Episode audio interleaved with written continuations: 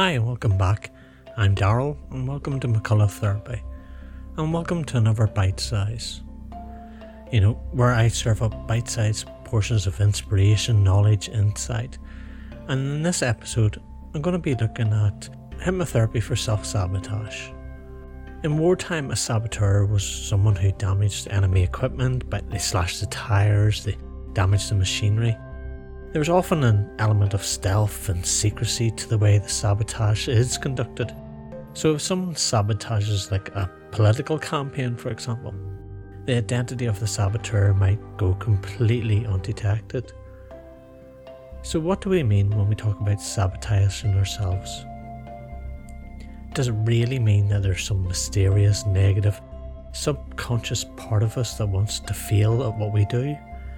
Or is there a simpler, more straightforward psychological principle at work here? A simple, practical explanation for self sabotage is that it's a natural result of what happens when someone is conflicted, you know, about a particular goal because of a secret or an unknown fear that they have about some aspect of that goal. So, an example would be you know, a person may want to be in a romantic relationship, but subconsciously believe they're unworthy of love.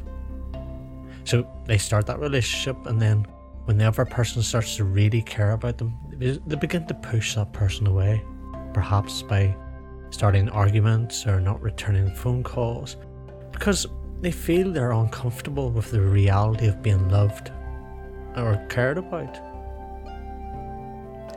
Another example is a student who's scared that maybe they're not as talented or as, you know, intellectual as everybody else in their class. They may start to deliberately fail to study, you know, the late submissions of their assignments, be half hearted about their academic work. And that way, you know, if they do get poor marks, they can preserve that self esteem by telling themselves that they weren't really trying on that test or assignment. In other words, there's almost like a psychological payoff, a secondary gain to their sloppy, half hearted study habits. It allows them to still believe that they're talented despite the average or poor grades that they're receiving. And another example would be there's some people that spend years and years and years, absolutely forever, preparing to start their own business. They go on courses, they maybe they hire people like web designers, managers, whatever it might be having business cards made, but they endlessly postpone the moment that they actually start the business. And again, there's no real mystery about why they're doing this. They're simply scared that their cherished dream, which they've maybe been fantasizing about for years and years, won't work for, for them in reality. So it feels easier and preferable for them to cling on to the dreams a bit longer by doing a bit more preparing, a bit more planning, and then a bit more preparing and a bit more planning still. And then who knows, they might do a bit more preparing and planning, and so on and so on and so on, rather than face the fear of actually starting the new business properly. Now, the fact that you're actually listening to this podcast probably suggests that there's an area of your life where you have a specific fear that's making you feel conflicted about giving that goal your all and really going for it whether it's to do with work, money, dieting, fitness, relationships, or whatever it might be. It's likely that it's something about that topic, that area of your life where you're scared of a particular outcome. Perhaps you're scared that you won't succeed, things won't work out.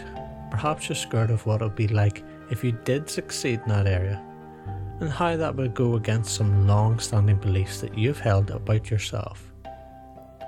But at some level of your mind, you've been dragging your feet, avoiding succeeding in an area of your life because of an inner conflict, a private fear that you've been avoiding facing. By addressing the subconscious limiting beliefs that you may hold about yourself and your life, therapeutic hypnosis is going to help you effectively resolve this inner conflict so that you can calmly, gradually, and confidently move forward in this area of your life. When you're supported with hypnotherapy, you learn all about your conscious mind, your subconscious mind, and even your superconscious mind. You're going to learn a vast array of techniques for transforming those outdated programming which no longer serves you.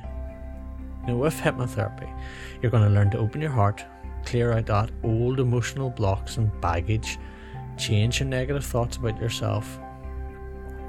Be your own inner best friend. Set those goals, move on with your life. It could be said that you cannot sabotage yourself if you've no goals or ambitions, yet everybody wants to be happy, everybody wants to be successful, and hypnotherapy support will give you the skills to just do that. Thank you for listening.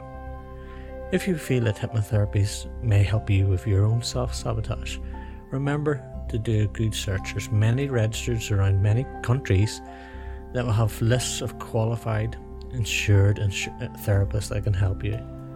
Pick the right one for you. Interview them. They're going to be testing you, so you test them too. Make sure you get the right one.